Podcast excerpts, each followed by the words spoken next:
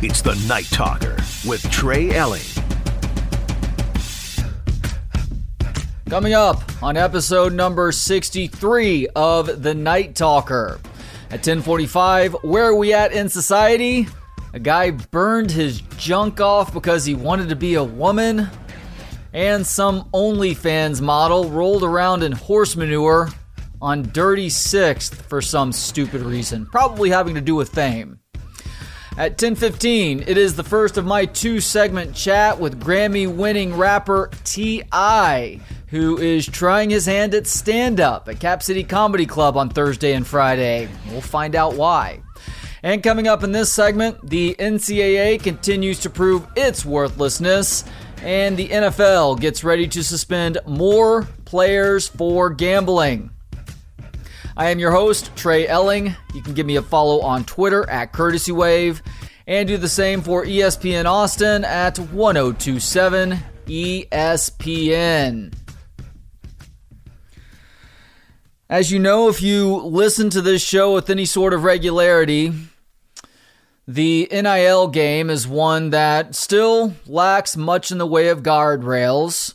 The NCAA has been completely worthless throughout this entire process as they continue to operate five years behind the rest of the world with regards to college athletes getting paid for name, image, and likeness. They were forced to come with a reckoning a couple years ago after states began to pass their own NIL laws allowing their college athletes to make money at a time that might be the best opportunity that these individuals have to make some coin while they also perform in college sports, which, despite the insistence of the NCAA and university presidents and athletic directors over time, we know the idea of amateurism is ridiculous, too stupid as it pertains to these athletes and their ability to actually make a little bit of money while they are also busting their ass for their schools in their respective sports as they are full time students. And I understand the scholarship is one aspect of that, but it's only one aspect. So here we are now, a couple years since uh, this all really started to go into effect. And the NCAA is still operating five years behind everybody else. The state of Texas became one of the most recent, a couple weekends ago, to actually sign a bill into law relating to NIL that essentially is a pro player bill and also one that protects its schools, the schools in the state of Texas, from the arcane rules that exist within the NCAA and then also to uh, varying degrees with conferences. They basically say you are immune, you are protected against any punishments or ramifications that may come from you doing things a little bit differently from other schools in the country or other schools in your conference. Now, I would caution the University of Texas from going too hard against what the SEC claims its rules are, but the SEC also plays by a different set of rules too. Well, the NCAA has decided to put a memo out. This happened at some point yesterday afternoon, commenting on NIL laws that have been passed by states as the NCAA and schools try to lobby for some sort of federal legislation that essentially runs protection for the NCAA and the schools and keeping them from ever having to be considered employers of the student athletes that they are essentially employing. And it's why, for a long time, even before NIL officially took effect, I've been saying this is eventually heading to a point where there will actually be employment contracts. The schools are pay- paying the athletes at a certain level. You will still have NIL opportunities as well, but at the highest level, especially in college football, SEC schools, Big Ten schools, we'll see if any, any other conferences make that cut. There will be contracts. It also keeps a guy at that place for potentially two, three, four years. It can be a yearly contract, which is pretty much what a letter of intent is right now. Or it could be something that binds the school and the athlete to one another for an extended period of time. And if that contract is broken, there can be penalties on either side. But the NCAA has sent its member institutions a name, image, and likeness memo that attacks several actions schools are currently taking and effectively asking schools to place NCAA rules above state laws. And this memo was obtained and then published by Sports Illustrated. So the NCAA is telling schools to follow its rules even if they're unenforceable in a state's jurisdiction. Here's the reasoning. Quote, schools do not like the application of a particular rule, should work through the NCAA governance process to change the rule. So, if you don't like the rule, work to change them or just leave the NCAA. I'll take option B. University of Minnesota law professor Taryn Shamra told Front Office Sports, which is where I'm getting the story from right now, quote, I think that the NCAA essentially is challenging schools to leave the voluntary membership if they don't agree to follow these piecemeal rules. And she also calls it hubristic and believes it will ultimately backfire. The memo notes entities are, quote, so closely aligned with an institution that it is viewed as an extension of the university. Schools can't provide benefits to boosters or donors like tickets or suite access in exchange for NIL collective money. Texas is cited as an example that would be in violation of this rule, given that its official fundraising arm, the Longhorn Foundation, plans to offer a point system for priority tickets to donors based on how much they contribute to the Texas One Fund Collective. The NCAA also reiterated a prohibition on athletic department officials facilitating or negotiating NIL deals for athletes or deals contingent upon the school an athlete attends, or the city they live in. Look, I know the NCAA still wants to posture like they have some sort of authority, and I guess in a roundabout way they might. They can make a ruling, and then the school and the athlete is supposed to abide by said ruling, especially as it pertains to suspension or sitting out a year or scholarship limits or something like that.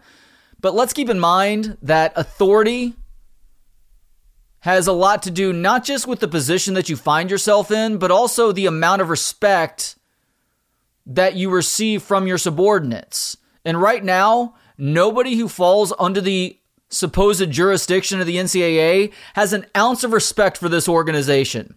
They are a complete joke.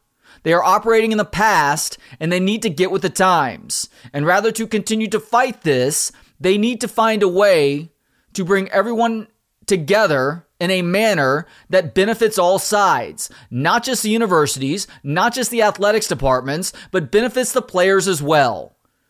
The NCAA, which is supposed to be about protecting the players, if you really want to think about it,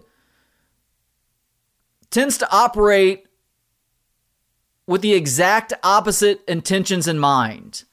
And it's evidence once again here with them clamoring for schools and athletes to follow the NCAA rules and not state laws. Well, guess what, NCAA? If you had a decent set of rules, maybe we could consider that. But because you've been asleep at the wheel for going back more than five years now with regards to NIL, we can't follow your stupid rules because they're behind the times. Ah, shoot. You know what? I don't really have time to get to uh, the NFL suspending more guys. There's a report out there right now that they will be handing down more suspensions. One name is Colts cornerback and kick returner Isaiah Rodgers, who may get a season long suspension. There's other guys who may be getting season long suspensions too. Wonder if you can place bets on who in Vegas. All right, coming up, it is the first of a two part chat with Tip Harris. You may know him as the Grammy winning rapper T.I. He's also an actor, community activist, and he's now trying his hand at stand up comedy. He's going to be at Cap City Comedy Club tomorrow and Friday. We'll talk about his stand up journey coming up next. It's the Night Talker with Trey Elling.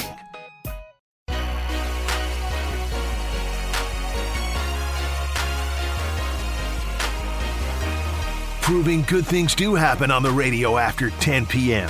It's the Night Talker with Trey Elling on 1027 ESPN and 1027ESPN.com.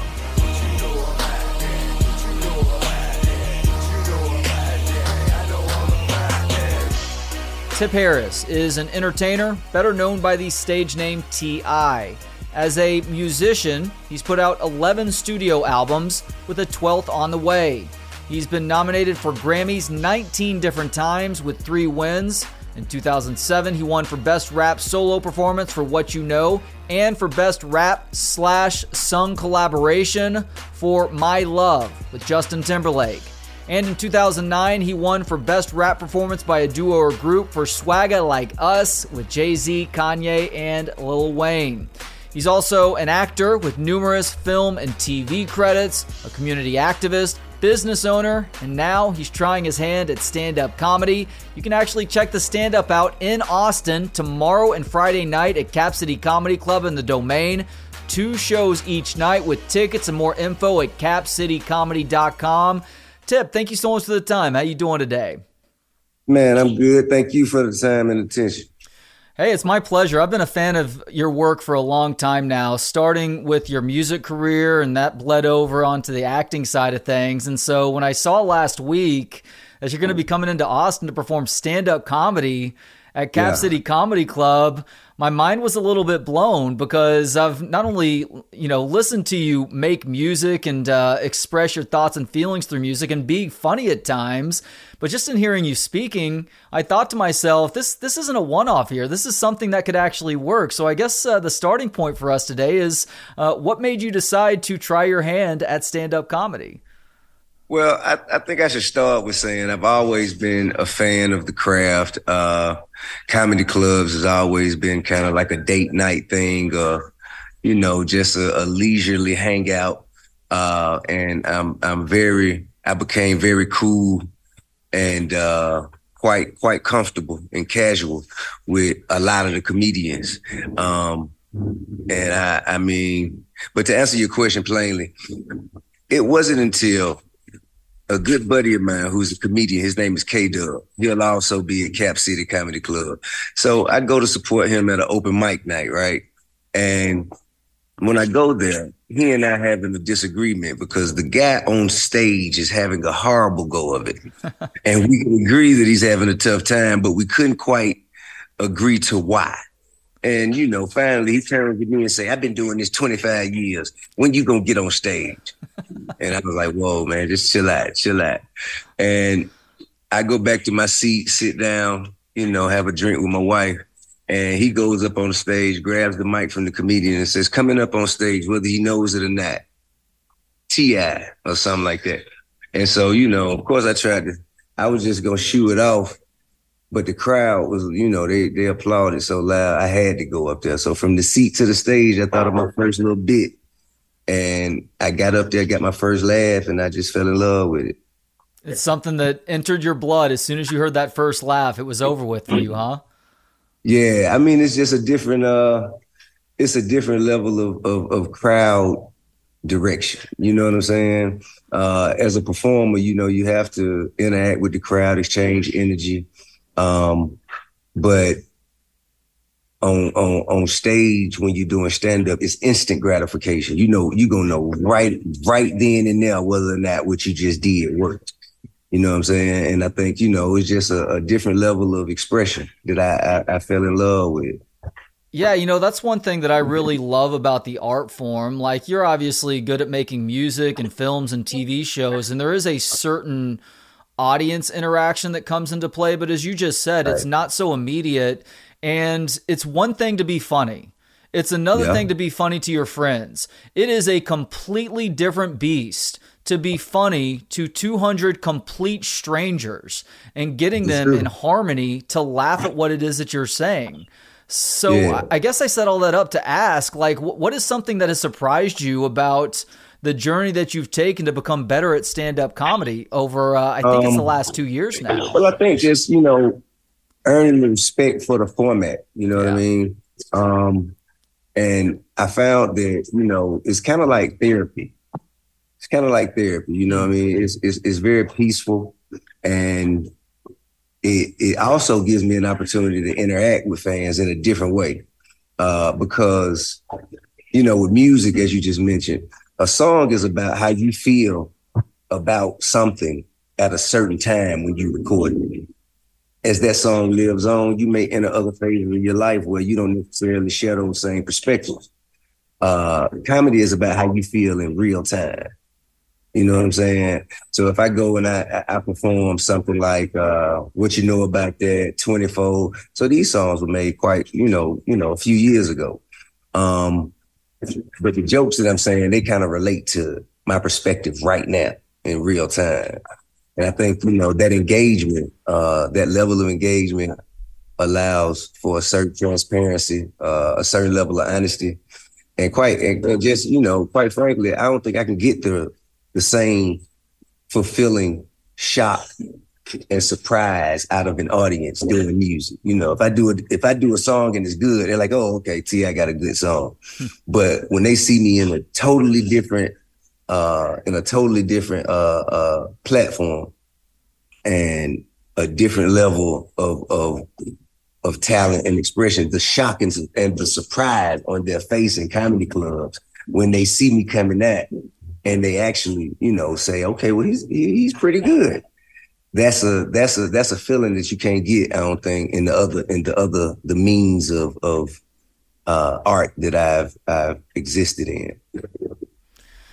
So obviously, music can be something that continues to evolve even after you put a track down. Like you can perform it in dis- different ways uh, when whenever you're doing so live. But uh, one of the interesting things about stand up is that a, a, bit is constantly evolving until you feel like you've perfected it.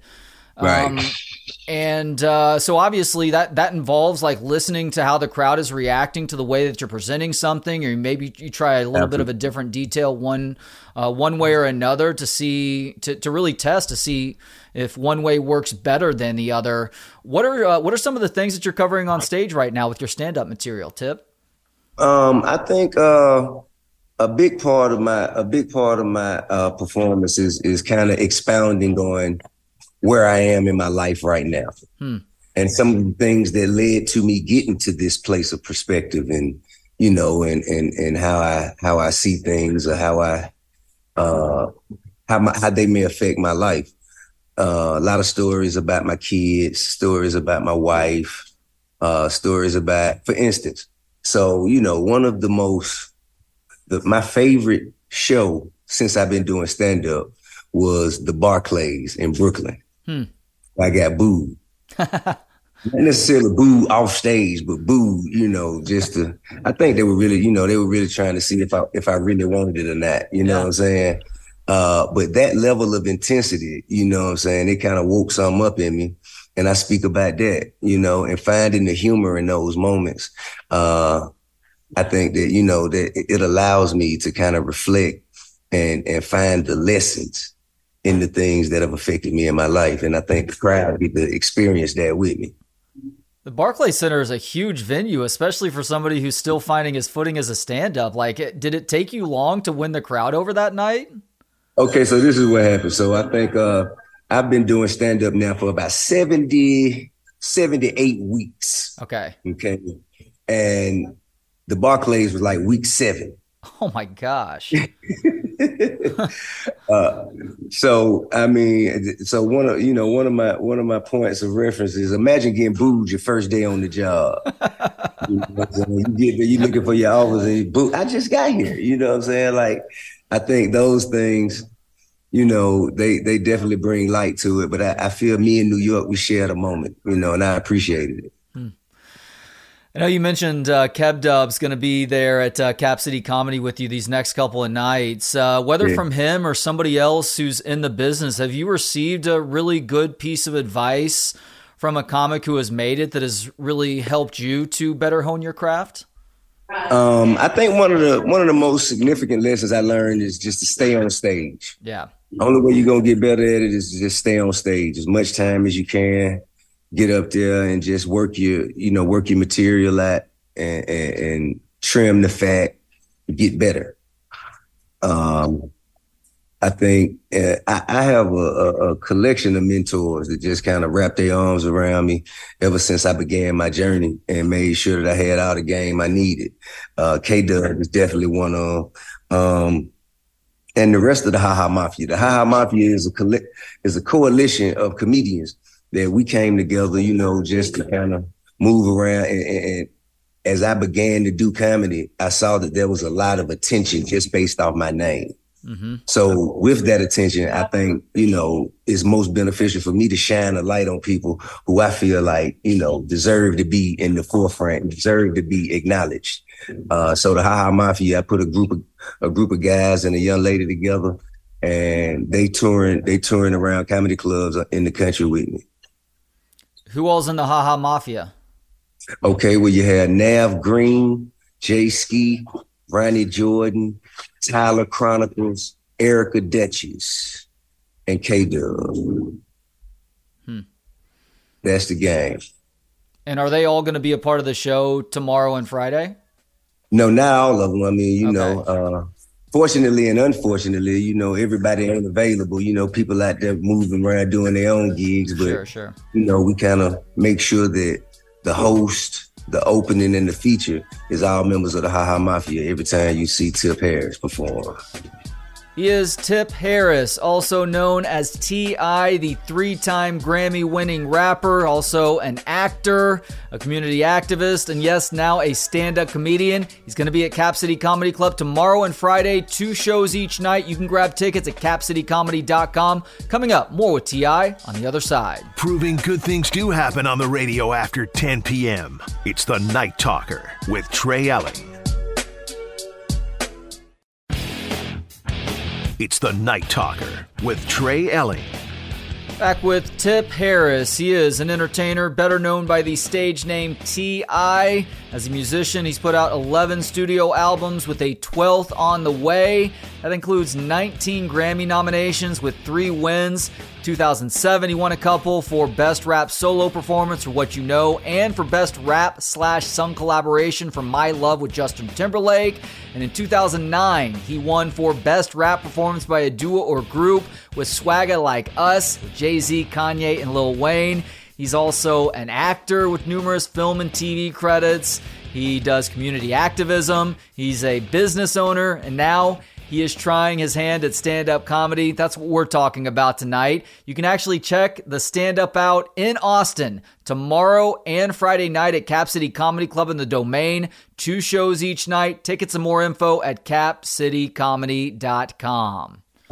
Not to uh, not to get too stereotypical here and think that uh, all excellent rappers who uh, show a serious depth of character with their lyrics that try their hand at stand up are in touch with one another, but Freddie Gibbs has been doing the stand up thing for a couple of years now. He hosts shows here in Austin from time to time. I think he's done some stuff at the comedy store as well. Have you talked with Freddie at all about uh, about his experience and, and getting into the stand up game?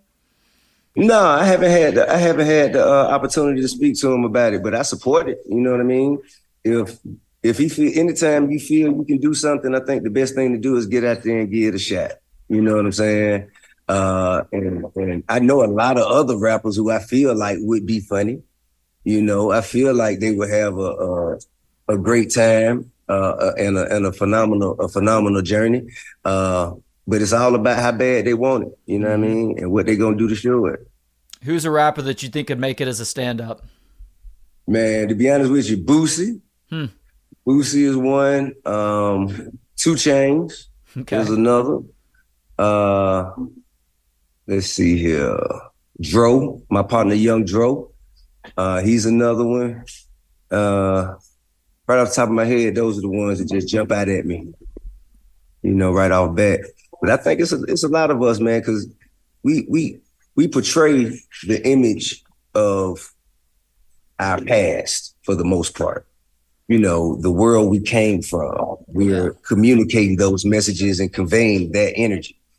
Uh, but as we evolve, as we grow, as we learn lessons in life, we just, you know, we kind of come to a level of acceptance. Okay, so this is where it was, but this is where it is now.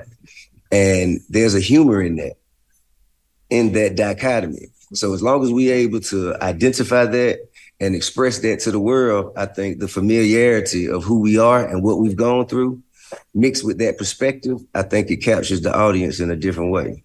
That's so beautifully said there, Tip. And you, as a parent, know that uh, we try to encourage our kids. And I know some of your kids are a little bit more grown now, but we encourage our kids when they're children to try new things and to learn new skills. Right. But that's something that's important to do regardless of your age in life. And I think that's one of the reasons why I've admired watching your career from afar is because you keep finding ways to challenge yourself. And stand up is obviously a great example of that.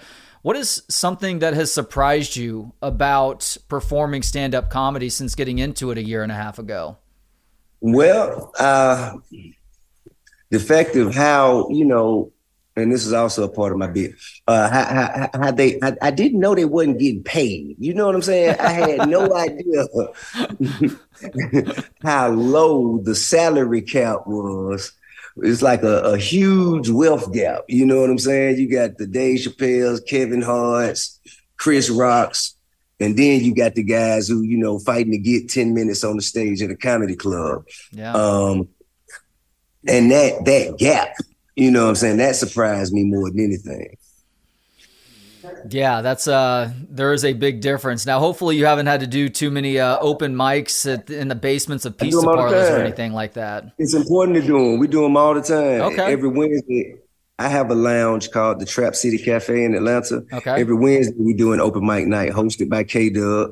Uh, and it's important to get up there to just continue to work out your bits, continue to work out your material, uh, continue to, to uh, work on your connection with, with, with your crowd direction and so on and so forth. That's kind of like, okay, so if if you are if you're in a, if you're if you're Beyonce, if you're Beyonce and you have a tour coming up, you're gonna go somewhere, a private rehearsal hall, get your show together, the band get together, the dancers get together, choreography, all that stuff, and it's private until you're ready to present it. Hmm. But a comedian, if he's getting ready to go on tour, he's gonna work out his material by going to open mic nights and he's gonna work out. You know, so you working out in front of the crowd, you rehearsing in front of the crowd and and making corrections in real time, day by day, to get to a place where you can present it to the masses. Uh, and you know, that's an impressive that's an impressive component to me as well. I love talking to people who have achieved uh, high levels of success because those people often have advice to impart. Because to be successful, it requires you to fail. Quite often, to fail a lot mm. and learning lessons in the process. Considering that you've received, uh, that you've achieved uh, certain heights that uh, other musicians dream of, and other entertainers, just in general, and, and the different ways that you've gotten your name out there.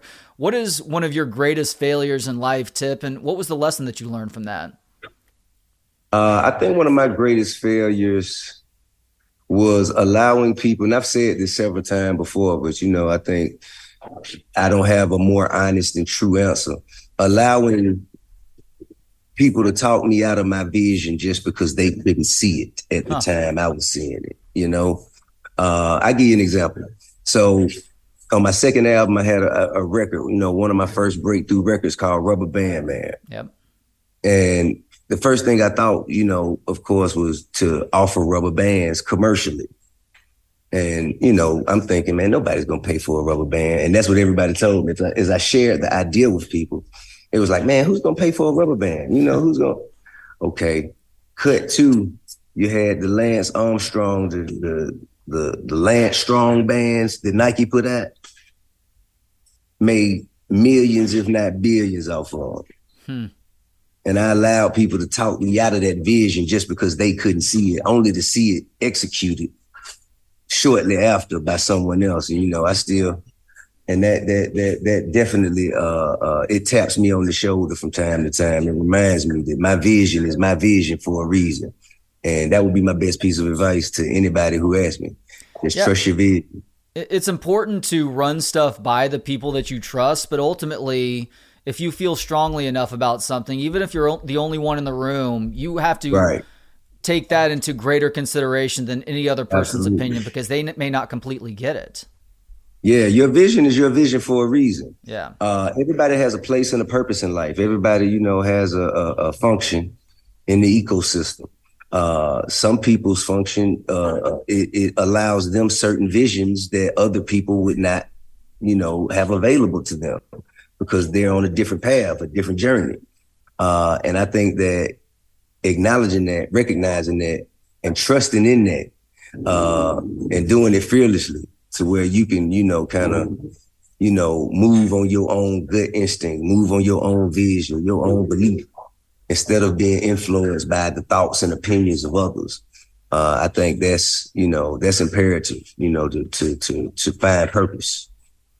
So just about everybody has heard the the story involving you helping out Scott Stapp in the middle of uh, what was a, a, pretty serious moment for him in attempting to commit suicide. But there's two questions I have based on that. I'm not going to have you tell the story again because you've told it enough, oh. Tip.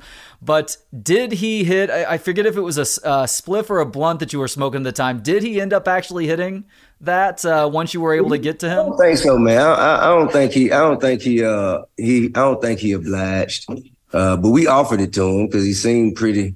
He seemed he seemed pretty. Uh, had a lot of anxiety. You know, we just wanted to kind of, you know, just kind of calm him down. And he was already kind of hurt pretty bad, and he was trying to continue to jump.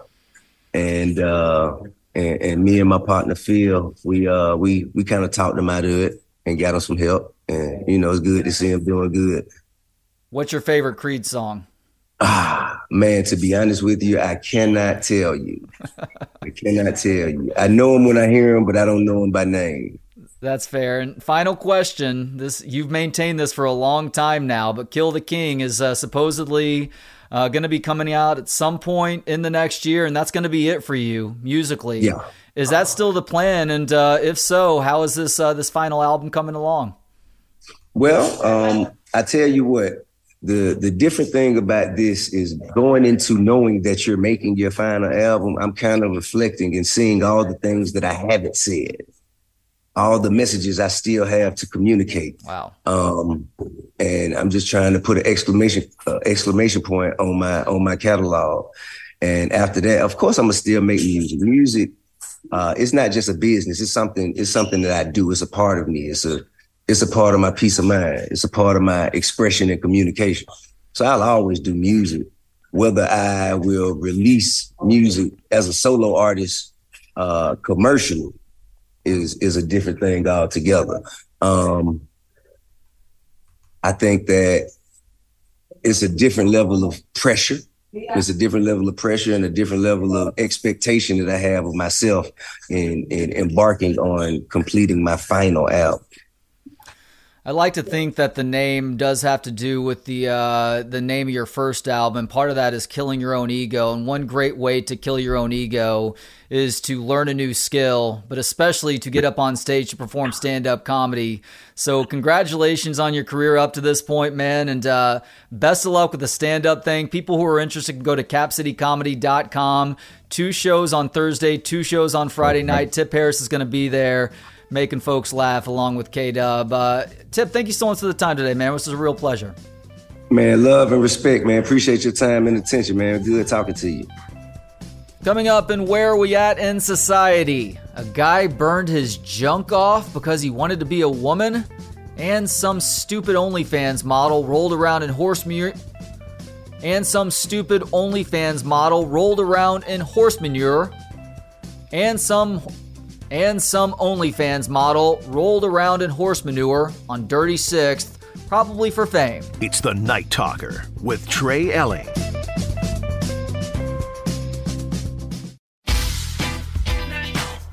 Proving good things do happen on the radio after 10 p.m. It's the Night Talker with Trey Elling.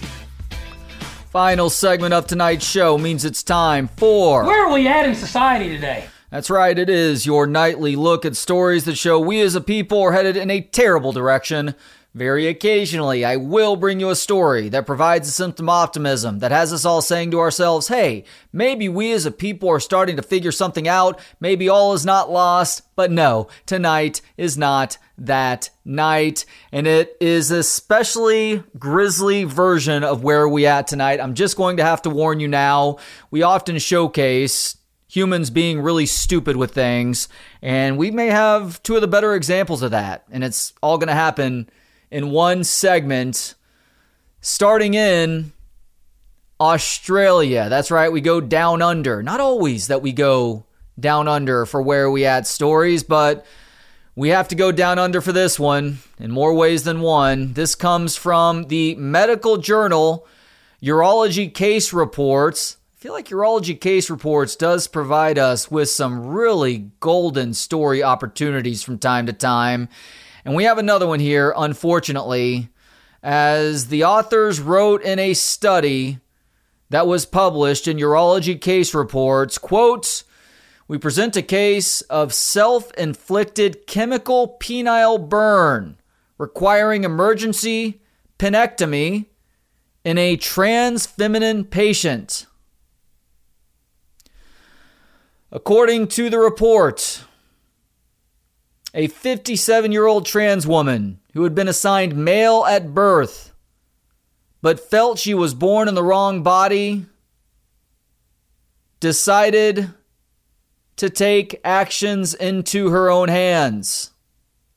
Now, you may be asking yourself, well, if you feel that strongly about something, why don't you just take the safe medical steps to change what's going on down there? But gender affirming st- surgery, which is a popular topic of discussion among some here in this country, is flat out illegal in Australia. So this person decided to whip up a chemical concoction and then poured it on her junk. Going to be respectful of the pronouns, but she does still have the extra family member down there, if you will. So, what happened? It's not all cut and dry, no pun intended there. So, what exactly happened to lead this person to have to seek actual medical attention? Well, they poured this chemical mixture on their junk, but it didn't burn it enough. Instead, it was just the tip. And I just wish that I was making that up, but that is what this journal is telling us as it relates to this story. So, just poured it on the tip. That hurt forcing this person to go find a real doctor. But sadly, or maybe not so sadly for the patient in question, weeks later, after they got things under control, the rest of her male member succumbed to the burns.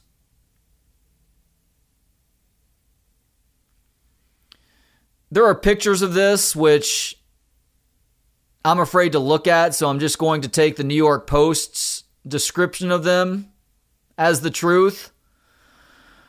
Accompanying photos show the gangrenous member almost completely black in color as if badly frostbitten. This required an emergency penectomy, which I'm guessing is a complete removal of the little guy down there. So, congrats to this Australian. I mean, this is what you wanted after all. You got your wish, I guess. Just hope there's no buyer's remorse in the end. Moving from Australia to right here in Austin, Texas. Some of you have seen this ridiculous by now. This ridiculousness that happened on Dirty 6th Street. I want to say this was la- this last weekend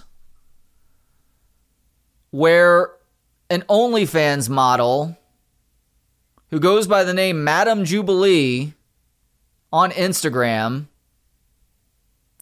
was filmed over the weekend rubbing horse manure all over her face and body on Dirty 6th Street. Now, if you've lived in this town for any period of time and been young enough, or perhaps crazy enough over the last 10 or so years to be on Dirty 6th Street on the weekend, you know things are not only chaotic and not completely safe, but also there is horse crap everywhere. That's because Austin cops have been riding horses as part of that weekend 6th Street patrol since I was a college student, going back to the mid to late 1990s. And yeah, these horses have to do their business, and what better place to do that business than on the dirtiest street in Austin, Dirty Sixth. So, Madame Jubilee did try to explain why she was rubbing horse number two all over herself. She says that it was her celebration for stopping another possible I can't breathe George Floyd moment. That's right, quote. This is from her Instagram story. Somewhere out there, there is a video of me rolling around in horse manure on 6th Street. To be honest, it's kind of bleeped up. This guy was jumped by four officers, holding him down on his back on the ground. I can't breathe running in my head. The commotion made the horses bleep themselves. It was like their IBS acted up because of how terribly we treated each other. As the police took the man away, I went straight to that pile of bleep, sat the bleep down, and started rolling in it. I send love and prayers to the gods for protection over the man. I think it could have escalated, but I laid on the ground a foot away, eye to eye, as the police kneeled on top of him. I think it startled them and made them stand up quickly and carry the man away. Now, there is, this is not unique to this last weekend on Dirty Six, but there is a video of a full fledged street brawl happening this last weekend where people are getting sucker punched and police are eventually chasing some dude down the street. Looks like they dropped him with a taser after he does not comply to their orders. And then in the background of this video of this guy is Madame Jubilee laying down in horse poop. Now she claims that she is not in the mold of uh, I don't know. Might want to call this some uh, some PETA level tactics here, but she claims that she is not some crazy leftist maniac. Quote, I'm balanced, not a leftist. I don't go left or right. Duality is for another cuss word there. Well, look, if this is her version of events, if you thought this was worth it to get horse poop all over yourself. Have at it, I guess. You're getting a lot of attention right now. Let's see. I don't know where the Instagram follower account was prior to this event, but you now have 1,200 followers on Instagram.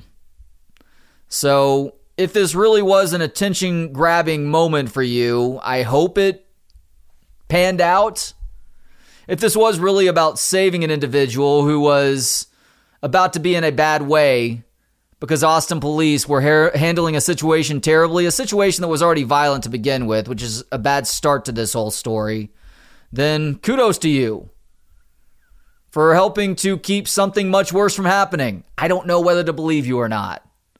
You say you're you're pretty middle of the road, but this extreme action does not speak to middle of the road. Uh, final story now. I've got to stay in the world of relieving yourself. NASA has just revealed that it can now turn 98% of human urine into drinking water. Now, why does this matter? This doesn't matter for us on Earth just yet Although there are some claims that have been made over time saying that eventually there will be wars over potable water. It's kind of hard to disagree with them right now, but we're not there just yet, thankfully.